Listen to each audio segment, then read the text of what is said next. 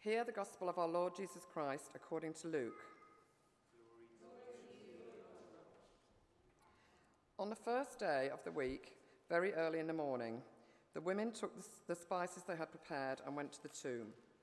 They found the stone rolled away from the tomb, but when they entered, they did not find the body of the Lord Jesus. While they were wondering about this, suddenly two men in clothes that gleamed like lightning stood beside them. In their fright, the women bowed down with their faces to the ground, but the, man, the men said to them, Why do you look for the living among the dead? He is not here, he has risen. Remember how he told you while he was still with you in Galilee. The Son of Man must be delivered over to the hands of sinners, be crucified, and on the third day be raised again. Then they remembered his words. When they came back from the tomb, they told all these things to the eleven and to all the others. It was Mary Magdalene, Joanna, Mary the mother of James, and the others with them who told this to the apostles. But they did not believe the women, because their words seemed to them like nonsense. Peter, however, got up and ran to the tomb. Bending over, he saw the strips of linen lying by themselves, and he went away, wondering to himself what had happened. This is the gospel of the Lord.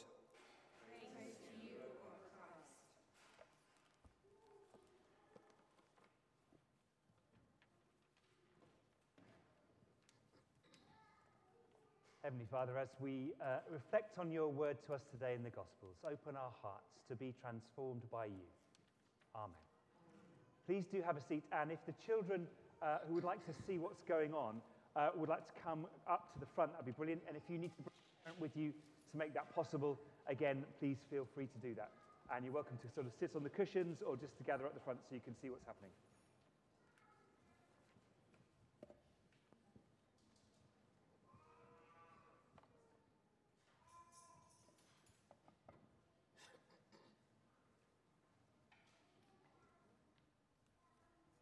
Excellent. Please feel free to come and gather yourselves somewhere where you can see what's going on.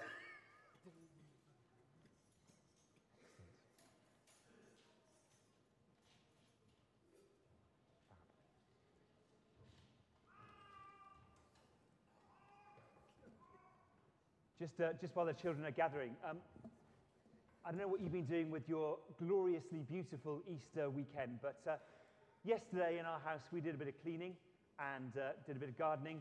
And um, to my amazement, as I was searching through cupboards and clearing things out, I found this.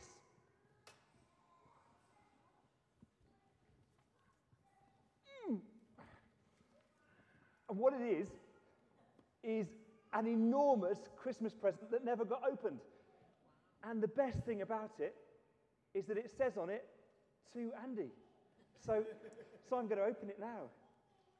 And I'm really excited about what might be in it because it's so big and it's so brilliant. Um, what do you think would be the most exciting thing I could find in that box? Yeah, what do you reckon? A Bible? That would be pretty exciting because that's the right sort of answer because this is church, but no, that's fine. Um, what would you find the most exciting thing inside this box? What would be the most exciting present that somebody could give you, do you think? Any guesses? Any suggestions? Yes, Rachel. A check for a million pounds. Okay, so we've got a bid for that. Any other things that you would love to find? Yes. Anything musical, a guitar, something like that? Yeah, brilliant. What do you reckon? Would... a money making machine, therefore, you wouldn't need a million pounds. Excellent. Yes. Something oh, brilliant. So almost like a genie, so that you can make a wish and whatever you wished came true. Right, well, let's open the box and see what's inside then. Can I help? Yeah, excellent. Okay. So getting the wrapping paper off, this is a good start.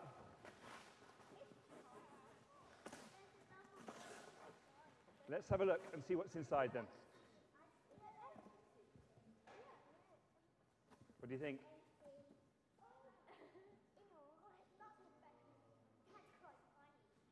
It's an empty box. An empty box, nothing inside it whatsoever.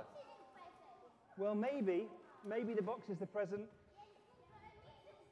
But I don't know about you, but I was hoping I would find something really brilliant inside there. A box could be very helpful, and I like the positives that we're seeing here. But for me personally, I find myself feeling quite empty inside, quite disappointed, quite sad. And I think, when you think about it, that's exactly how Jesus' followers would have felt on Good Friday. You see, here were a group of people who had found Jesus and they'd been so excited by him. They thought he was going to be their special leader. They'd heard him teach, and the words that he said were fantastic. And they inspired people. And when he spoke about God, it felt like he really knew God. And he went around and he healed people who'd been sick for years, people who had been blind and couldn't see anything. When Jesus touched them, found that they could see for the first time. People who hadn't been able to walk got up and started to leap and dance. And they thought Jesus was going to be the special person that would lead them forward. They'd been waiting for a leader for a long, long time. And that's what they thought would happen. And then Jesus had come to Jerusalem, and people had responded to him in a really angry way. He'd been arrested, though he'd done nothing wrong. He'd been handed over to be killed in a really cruel way, such that even when he was hanging on the cross dying, people were making fun of him and mocking him. And they must have thought, just like I thought, what's the use of a box with nothing inside it, an empty present? They must have thought, what's the use of a leader who did all the brilliant things that Jesus did, but then let himself get killed? And Jesus' friends and followers felt very, very lost and very empty as well. Well, when I was doing my spring cleaning, I found something else. Found this game. It's an excellent game. It's a game that I like to call egg tennis. Egg tennis. It's genius. It's a genius game. Oh, that was lucky.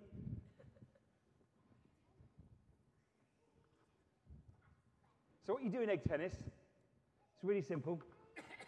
You take a tennis racket and you take an egg and you try and hit the egg as far as you possibly can, okay?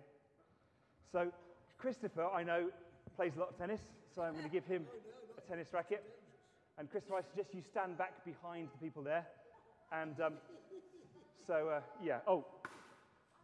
Oh, sorry. Sorry. Um, I have a spare egg. It's okay.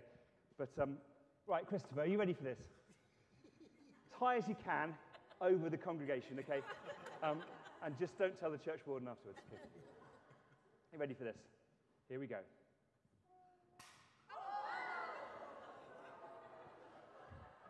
Christopher, brilliant. Thank you very much. It's well done.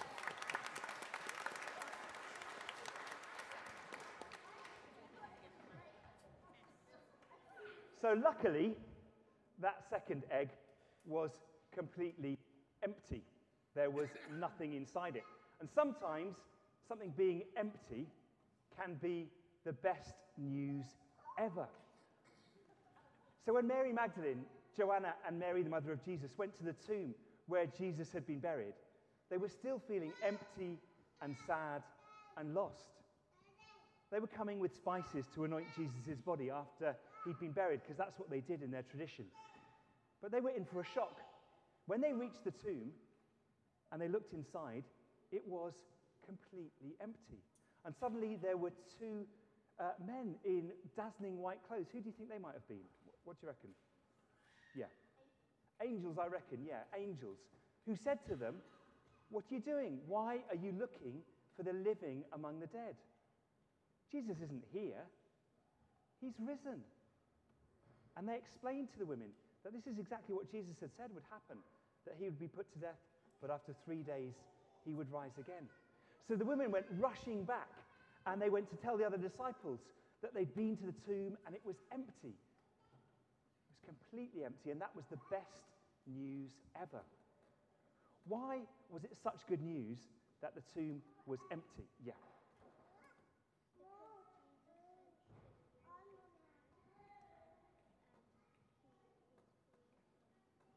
Brilliant.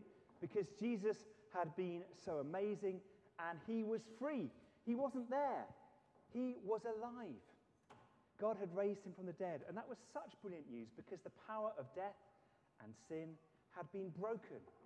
And just as Jesus had said it would be, for those who put his trust in him, the power of death and sin isn't something that we needed to worry about anymore. It meant that Jesus was who he says he was, that he was the Son of God who came to give his life for us so that we might be able to enjoy life with him and with God forever. And what it meant was that there is no situation that we can come across, no situation that we can find ourselves in that is so grim and so terrible that God cannot change it. It meant that goodness is really stronger than evil, that love really is stronger than hate, and that life really is stronger than death. So, those friends of Jesus who had felt so empty suddenly felt full of life and hope and joy because of the empty tomb. Because sometimes something being empty isn't bad news. Sometimes something being empty is the best news there could possibly be. Thank you guys for listening and thank you for helping me out. If you want to make your way back to your places, our service is going to continue.